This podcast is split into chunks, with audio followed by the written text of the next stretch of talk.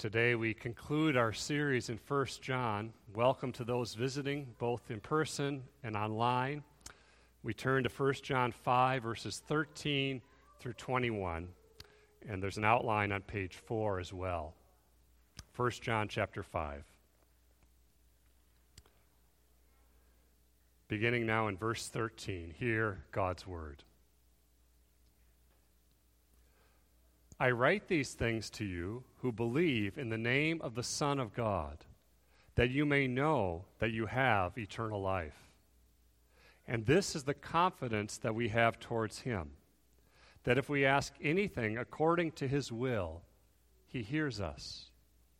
And if we know that He hears us in whatever we ask, we know that we have the requests that we have asked of Him.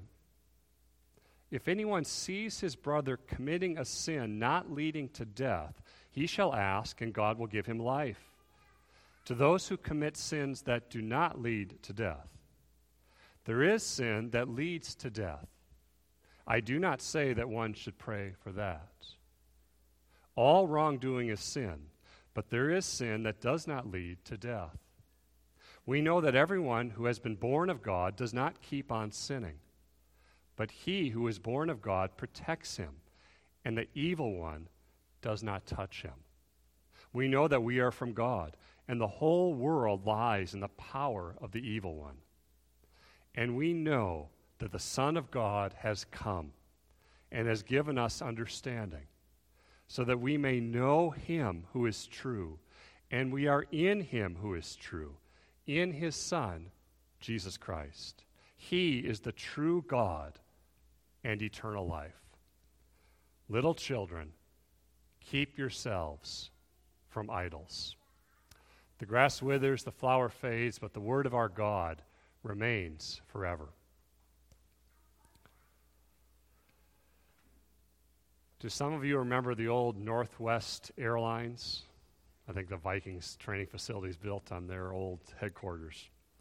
Well, in 1994, Northwest Airlines offered some unusual round trip tickets. For 59 bucks, you got a mystery fare. That means you would get a one day trip to an undisclosed location. Not surprisingly, people were excited about it. But also, not surprisingly, many were disappointed when they found out where they were headed. One buyer was hoping for a one day trip to New Orleans. But he found out he had a ticket for, you guessed it, where? Minneapolis. he walked through the airport terminal shouting to everyone, I have one ticket to the Mall of America. I'll trade it for anything.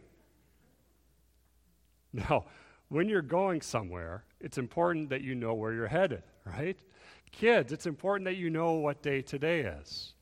Yes, it's Mother's Day, it's the Sabbath day it's important that we know when it comes to Christianity what we believe and why we believe it. Seven times in these nine verses, John mentions the word to know. 37 times in the book, he mentions the word to know. Meaning, what God wants us to know today is what we believe and why we believe it related to these particular things. First, knowing that you are saved. Now, John also wrote, in addition to 1 John, kids, the Gospel of John, didn't he?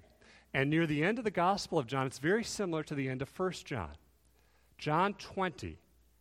John wrote his Gospel so that you may believe that Jesus is the Christ, the Son of God, and that by believing, you may have life in his name. So, John wrote his Gospel to convince those who read it that Jesus is the Christ. John writes, First John here, chapter 5, verse 13, he gives you the purpose statement for the book. He writes to those who do believe Jesus is the Christ, that we might, he says, know that we have eternal life. John wants you to have assurance of salvation. And yet we struggle with doubt. What are some reasons for our doubt? Well, some of them might be intellectual, some might be moral reasons, some might be our own sin, being very introspective. Sometimes it might be the devil. It could be afflictions, physical, emotional, spiritual. It could be theological confusion. God does not want you to worry, to doubt, or to lack assurance as to whether you're a Christian. When we lack assurance, this robs us of joy. It saps us of vitality. And it takes us away from energetically, by the Spirit, serving the, in the church and serving one another. Now, there is absolutely a danger of false assurance. The Westminster Confession, 1646, says, Hypocrites and other unregenerate men may vainly deceive themselves with false hopes and carnal presumptions of being in the favor of God. False assurance comes when we continually look at ourselves and talk about all we've done. That's not true assurance. True assurance comes from the gospel by the Spirit as we trust in the promises of God by faith in Jesus. It also comes from the testimony of the Holy Spirit within our hearts, Romans 8. And both the Westminster and the Canon of Dort say assurance comes from a serious and holy pursuit of a clear conscience and of good works.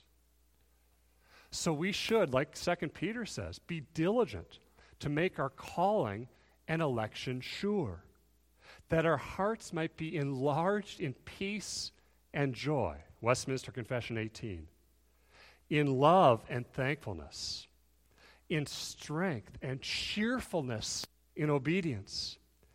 Those are the proper fruits of assurance. We cannot put into words how great this blessing is that God grants to us the assurance that our sins are forgiven for the sake of Jesus. The job of your pastor and your elders is not to be a motivator. We're not life coaches. And certainly, speaking of myself, I'm not a fix it guy. I don't fix things well. What are we called to do? To proclaim the gospel of Jesus. And as John Calvin said, the pastor's role is to be a minister of assurance, the promises of Christ. This means, Christian, that you know you have eternal life, and that changes everything. Imagine going into a store where all the price tags are flipped around. Say you go into Scheels, and a pack of gum over at Scheels in Eden Prairie is like $1,000 for a pack of gum. And the biggest, best thing you want to buy in Scheels, or maybe a brand new truck, is like five bucks. Imagine that. That's the world we live in right now. All the price tags are flipped around. The things that the world values are ultimately insignificant. And the pearl of great price, the Lord Jesus, the world scoffs at, stumbles over knowing that you have eternal life changes your view of everything. As a Christian, you realize my understanding of God and myself is different. As a Christian, in particular, as a Reformed Christian, my view of salvation and discipleship has been changed.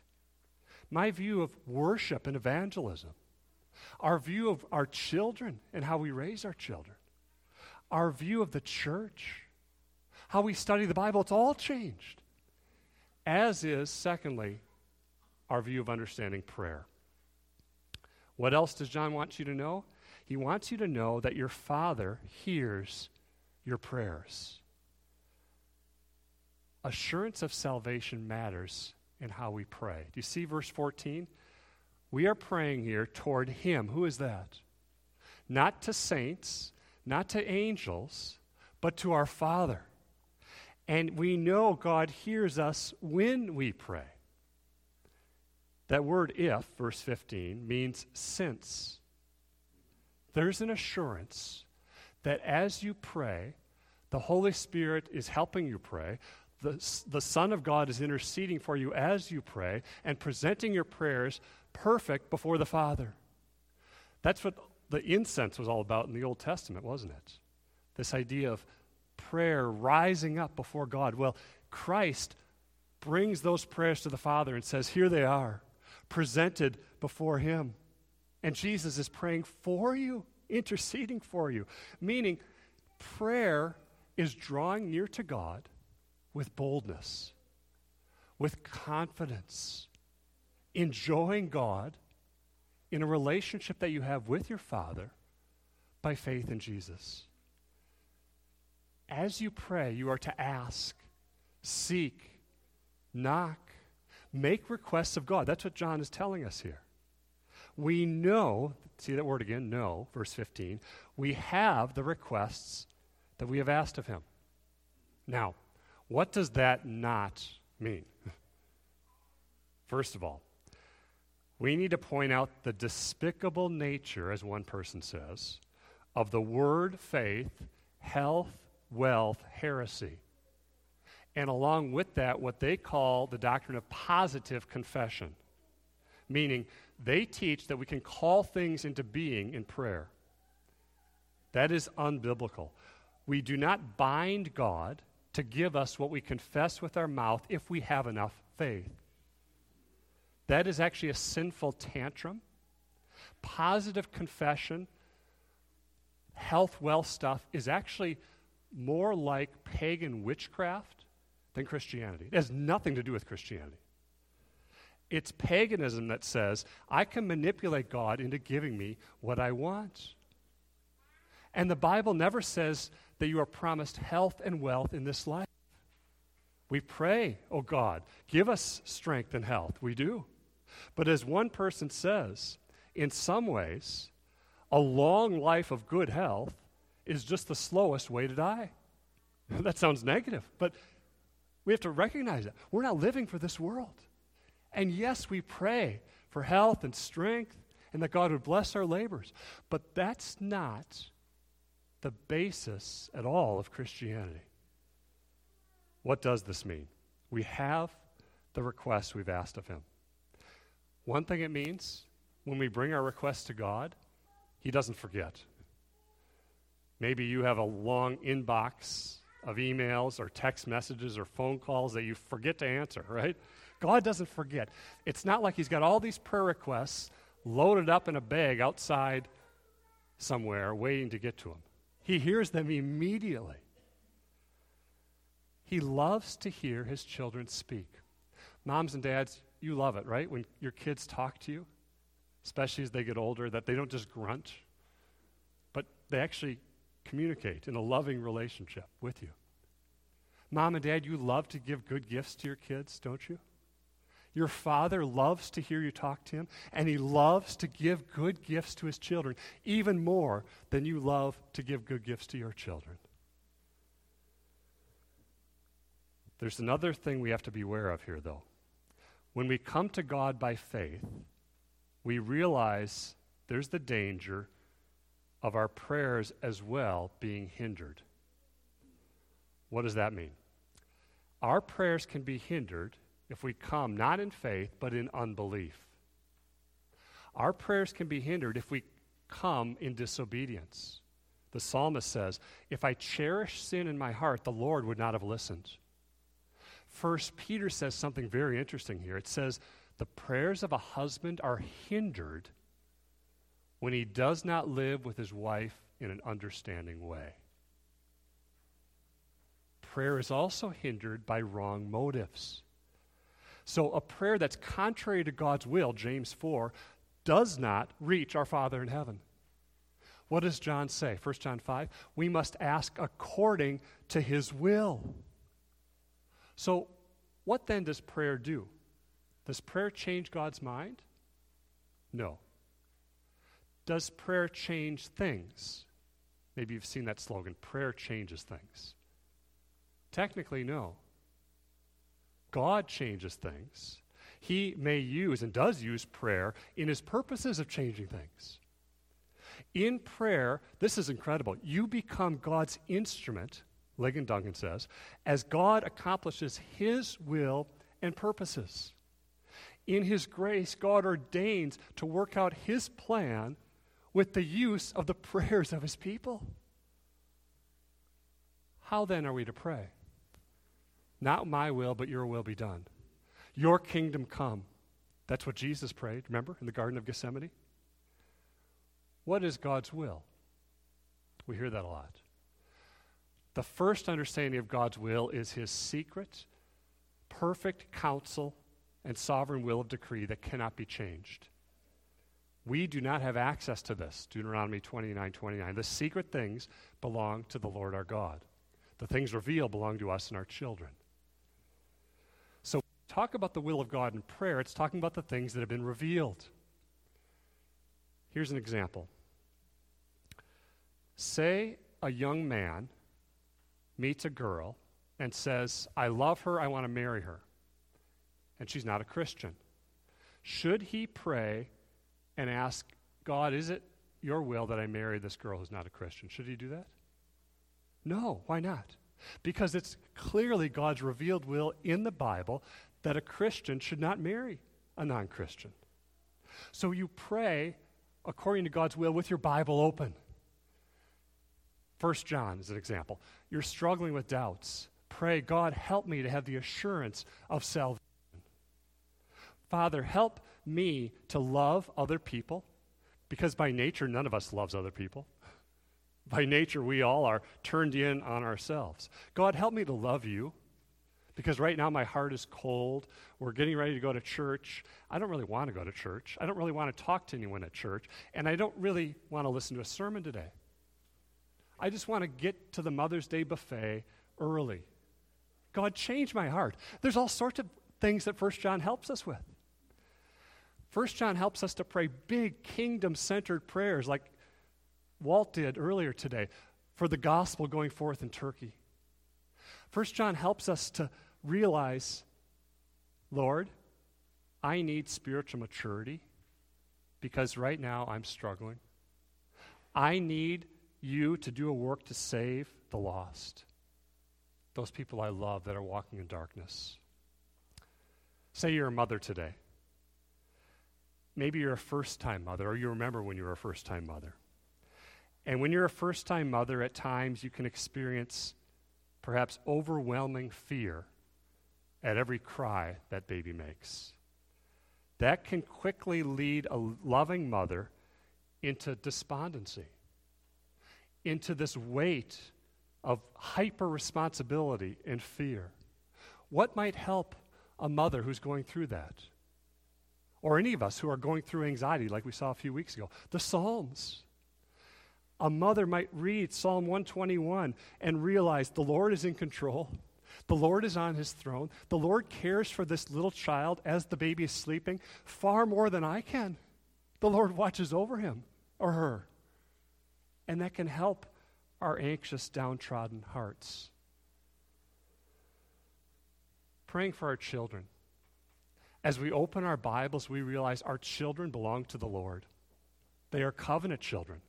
Praying that God would fulfill the promises made to them in their baptism, that God is their God, that they are His children, that our children might be wandering from the Lord, that we would not forget to continue to patiently, persistently pray for them to come to the Lord by faith. Praying for our mothers. As you open your Bible, you realize in certain places, like 1 Timothy, the blessing of growing up in a covenant home with believing parents. Timothy did not have a believing father. His father was an unbelieving Gentile. But his grandmother and mother, Lois and Eunice, were Jews who came to faith in Christ. What a blessing you children have to grow up in a home where mom and dad love you, where mom and dad love each other, and where mom and dad love the Lord above all else. Where mom and dad open the Bible with you day by day, where they pray for you, where you have a church family who does this for you. One of the things we're praying for in terms of the missionary that we uh, support in Turkey, Fikret Bocek, his son has a friend who just came to faith in Christ. And do you know what this young boy who's a new Christian is praying? He's praying for his mother to come to faith in Jesus. And he's praying that they might be able to have family devotions together one day. It is a great privilege to have Jesus, the pearl of great price, presented before you in the Word of God, ch- children, every day, and Lord's Day after Lord's Day. One thing we learn in prayer is patience. As we're praying for the will of the Lord, we're saying, Not my will, but your will be done. Another thing, along with patience, is persistence. So it's a patient persistence, like the parable of the widow in Luke 18. The psalmist says, Delight yourself in the Lord, and he will give you what? The desire of your heart. Your Father hears you and delights in you because your prayers are offered in the name of Jesus. God's not indifferent to you. Isn't that important to know? We're so often indifferent to God and to each other. We're so often kind of bothered and irritated by each other. God's not that way at all. God never turns you away. God never says, no more, stop. You are God's beloved children, chosen in eternity, people for whom He's given His Son. So in prayer, we offer up our desires to God. That's one thing we do. We pour out our hearts to God. Do you have someone in your life that you can trust and pour out your hearts and struggles to? Many of you do. Maybe some of you don't. If you do or don't, you know you can do it to the Lord. He tells you, cry out to me. Continue. Know that I am the giver of every good gift. To know that God is the bestower of all good things, and He invites you to come to Him, and to not come to Him would be like someone who said, You've got a million dollars buried underneath your bird feeder in the backyard. Go home, just, just undig it, or dig it up. it's right there, a million dollars. And you say, No way, I'm not going to do it. That's what it's like to know that God wants you to pray and not to go to Him. We are to persist in prayer because what does the Bible say? He answers us. There's some things that we ought not to receive until God knows that we are serious about getting them. We all give up in prayer, don't we? Why is that? We think God won't answer. Do you know the Bible never says that? The Bible never says God won't answer you. James says one of the reasons we don't have is because we have stopped asking. So, a loved one who's not a Christian, you pray for them for a year, five years, 10 years, 30 years. It's challenging. We think, How long, oh Lord? God, why don't you answer more quickly? What's God doing here? He's teaching us patience and persistence in prayer. He's also perhaps increasing our praise the day that it does come. But in our weakness and unbelief, if we're honest, we'll say, I, I don't really expect much to happen when I pray. We can be like those people in the prayer meeting praying for Peter's release from prison. And when God answered the prayer and Peter showed up at the prayer meeting, they said, No way, that's not Peter. Can't be. What about Paul? As we think of examples of prayer, do you remember what Paul prayed? That the thorn in his flesh be removed. How did God answer that prayer? He did not remove the thorn, but he answered the prayer by adding something to the thorn. What was it? He added his sufficient grace. We are not self sufficient or self sustaining. If we sensed our neediness more, we would pray more persistently. Whenever we get bad news about ourselves, a loved one, the world we live in, we pray more urgently, don't we? But we are always in that kind of need. In our peace and stability, we think, I'm doing pretty well. Things are going great. I really don't have time to pray. We need to slow down and remember to continue steadfastly in prayer. Martin Luther is an example of this. He had a friend in the days of the Reformation who was dying. This man was a great helper to him. This man in 1540 was on his deathbed. The doctor said he's going to die. Luther wrote a letter and said, The Lord will never let me hear while I live that you are dead, but will permit you to survive me. For this I am praying.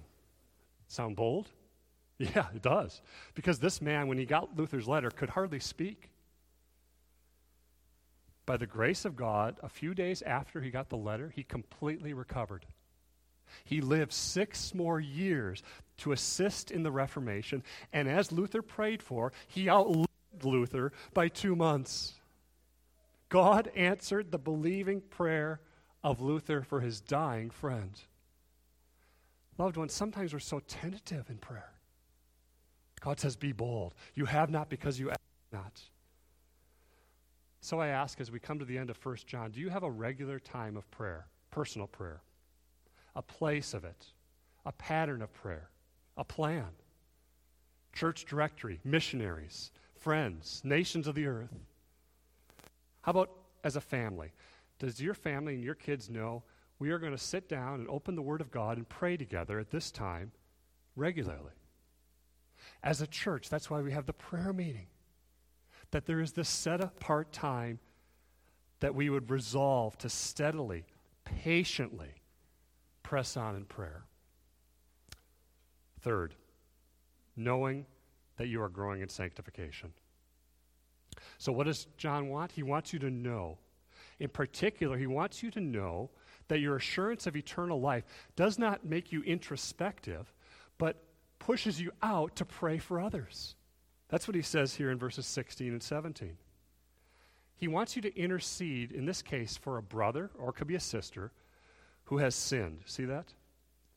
Literally, they have committed a sin by which there's perhaps a pattern going on. True believers, loved ones, may have their assurance of salvation shaken, diminished by some secret sin. God withdraws the light of his countenance. We can grieve the Holy Spirit of God. We can commit monstrous sins. We can lose an awareness of God's grace until, by his grace, we repent and seek his favor again.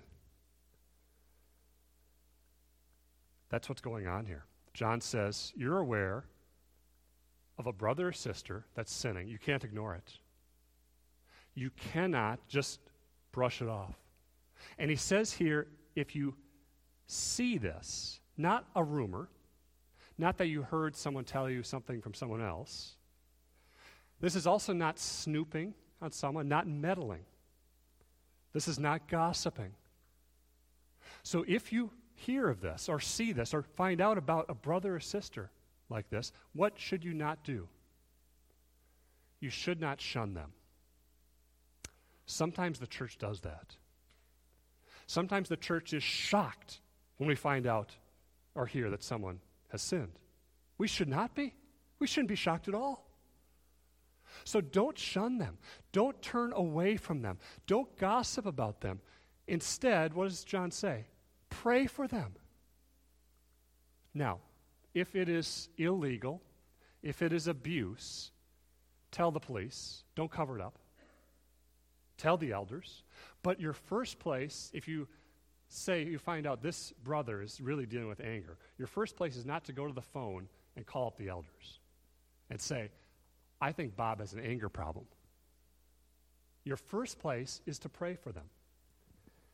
As you pray for them, you're asking God would give them life, that God would restore to them the joy of their salvation. Maybe it's a sister Maybe it's a sister that you're close to, and you can tell this sister is really bitter, that there's a pattern of bitterness. Pray for her before the throne of grace and ask God to use you to help her to be restored. That's what Galatians 6 says. This is not just the role of your pastor and elders. Yes, we are shepherds. Yes, we seek after the sheep when they are straying. But as a brother or sister, this is your responsibility to the family of God as well. But what should you do about the one who's unrepentant? Do you see that? There's a sin leading to death. Interesting text, isn't it? Very challenging text. What's he talking about? Well, first of all, what's he not talking about, right? We needed to say that. This is not talking about the Roman Catholic idea of a mortal versus a venial sin. It's not saying that. The Bible says every sin is mortal. The wages of sin is death. So it's not saying that. Now, the flip side of that is another error people make. People say, well, every sin is the same. That's not true either. What does every sin deserve? The wrath and curse of God. But some sins may be more heinous than others. Secondly, what could this be saying? Well, there's three potential possibilities what this could be. It could be blasphemy against the Holy Spirit, the sin leading to death, where someone says that the work of Jesus is the work of the devil. That's an unforgivable sin. It also could be talking about physical death, that someone sins in a way that they are actually, physically, they die. And you think of Ananias and Sapphira, right? They lied. They died on the spot. You think of 1 Corinthians. Some of them took the Lord's Supper as a drunken feast. Some of them died. It could be that. I think it's probably apostasy, however. We don't know for sure, but I think this is talking about not physical death, but spiritual death. This sin is a sin committed by someone who once professed to believe, but now they deny Christ. They never truly believed. This is the context of John. They went out from us, but they were never truly of us. They've now rejected Christ, rejected the Christian faith. They have a bitter, hard hearted resistance to the Lord. Think of Pharaoh. He hardened his heart, God hardened his heart. Think of Esau. A person can sin like Esau where it's not possible anymore for them to repent. Any person who wonders or is afraid that they might have committed this sin hasn't. This is someone who is so hard and so proud that they are not even thinking about these things. We must not rashly conclude someone has committed this. We must not be less merciful than God Himself. And John also says, I do not ask or say that you should pray for that. Do you see that? Interesting. He's not saying don't pray for them, flat out.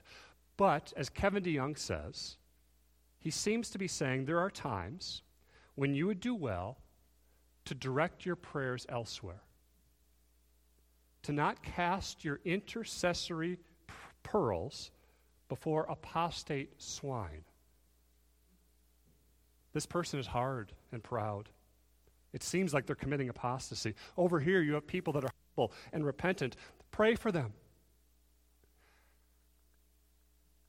Another thing this tells us God will not save someone who renounces Jesus. So don't pray that he would. Don't say, okay, this person has denied Christ, God save them anyway. That's not God's will. You cannot expect someone who rejects Christ to be received by Christ as if they had not rejected Christ.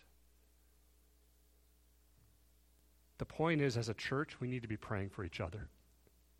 When we're struggling, when there are spiritual downtimes, pray, as verse 18 says, that God will help us overcome sin in our daily life. This is another we know. See that verse 18? Everyone who has been born of God does not keep on sinning. Not saying that as a Christian you don't sin anymore, but saying the pattern has been broken. Why? You're united to Christ. The guilt of sin has been removed. You fight against sin, but you can no longer ever sin anymore without feeling convicted by it. That's what John's getting at. Pray, Lord, lead me not into temptation, deliver me from evil. I'm going to face temptations today. Lord, I don't even know what they are. They might be lying, cheating, lusting, anger. And Lord, when I endure one temptation, help me not to give in to another. Help me not, as verse 21 says, to harden my heart in idolatry. Isn't that an interesting way to end the book? Verse 21. Little children, keep yourselves from idols. At the time John wrote, in Ephesus, there's a temple that took 200 years to build. Diana, the goddess, stood at the center of the temple. It was 420 feet long. When Paul preached in Acts 19 about the idolatry of the city, they rushed into a theater that perhaps had 25,000 people, and they shouted for two hours, Great is Artemis of the Ephesians! For two hours. That's the idolatry of Ephesus, where John is writing this letter. But the idolatry of our own time and our own hearts is no different. An idol is anything or anyone that would replace Jesus as the chief delight of our hearts. Our hearts are factories of idols, the raging thirst of men and women, desiring some means of satisfaction. It's like drinking salt water. The more you drink it, the more it doesn't quench your thirst. The more you have, the more you want. The more you want, the less you're satisfied. And nothing keeps the child of God from idols more than a deepening sense of the love of God for them in Christ. Verse 18 Jesus protects us from sin, He protects us from the evil one. It's talking there about Satan. The evil one does not touch him. See that, verse 18? To touch means to lay hold of. In some contexts, this word referred to something on fire. Satan cannot touch you, Satan cannot set you on fire, Satan cannot rip you apart from the saving grace you have in Jesus. Satan cannot take you out of Jesus. Satan cannot harm you eternally. You're in him. The world, however, verse 19, is in Satan. You're in Christ, the world's third option. You notice that? There's no, I'm my own boss. I do my own thing. I'm not accountable to anyone. I'm the master of my own fate. I'm the captain of my ship. That possibility does not exist. By nature, in pride, that's what the unbeliever thinks. The unbeliever, it says here, the rest of the world is in the power of Satan. It lies there, verse 19. The picture is they're not struggling, they're quietly, unconsciously asleep, lulled to sleep under the power of Satan. They are apathetic, hard, asleep, blind, and dead. And this verse is telling us Satan's fundamental power in this world is this spiritual blindness. The God of this world has blinded the minds of the unbelieving from seeing the light of the glory of God in the gospel of Jesus. And that's where we would be as well if it were not by the grace of God. But God has shone in our hearts to give us the light of the knowledge of the glory of God in the gospel so that, fourth, we know God. The final we know. John says, verse 20, we know the Son of God has come. Intellectually, you know the Son of God has come. He's become a man. He's fully God, he's fully man. He's truly real. He's not a made up, fictitious ghost. The idea of him having come also means He's still here. Not physically. He's ascended, yes. But consider this your husband greets you at the door. He says, Your mother came over. Or he greets you and your husband says, Your mother has come over. The first means she's gone. The second means she is still here. That's the picture of Christ. He has come through his life of perfect obedience and righteousness, through his death, propitiatory, atoning for sin, taking our curse upon himself, through his resurrection. Not only has he come, but by his word and spirit, he is still here. He is alive. He's not studied like Napoleon as kind of a distant historical figure. That means he must be encountered personally now. How does that happen? John says, because God has given us understanding. By the Spirit of God, we have a spiritual understanding where we not only know the truth, but by the Spirit we know the power of the truth. It's the Holy Spirit's ministry to seal the truth of God's Son on your hearts so you know its power. Opening your eyes to acknowledge its truth, inclining your will to embrace it, stirring your heart to love it. That's what John's talking about. You know Him, you know God. You have fellowship with God and with each other by faith in Jesus. And you are in Him. Who is that? That's His Son, Jesus Christ. This is believing in Christ. This is believing into Christ. This is becoming one with Christ, in union with Christ. If anyone is in Christ, he is a new creation.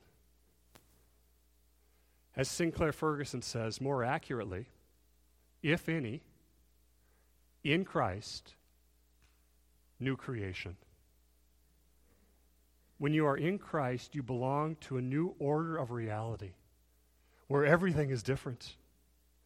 As a Christian, then, it's not just that there are some things you no longer do that you once did. There may be some things, yes. Just that you do some things now that you didn't do, although there may be some things. It is that, Ferguson says, everything is transformed. Something lives in every hue that Christless eyes have never seen. We see this world through different eyes. Why? Because we belong to a different world altogether. John wants you to know, if any, in Christ, new creation. Amen. Let's pray. Father, we thank you for this letter of John, that these things were written to us who believe in the name of son, the, the Son of God, that we may know by faith that we have eternal life. O oh Lord, may we see the beauty of Christ and know that by faith in him we have forgiveness of sins, everlasting righteousness, and salvation. Freely given by you, O God, all of grace for the sake of Christ's merits. We pray this in Jesus' name. Amen.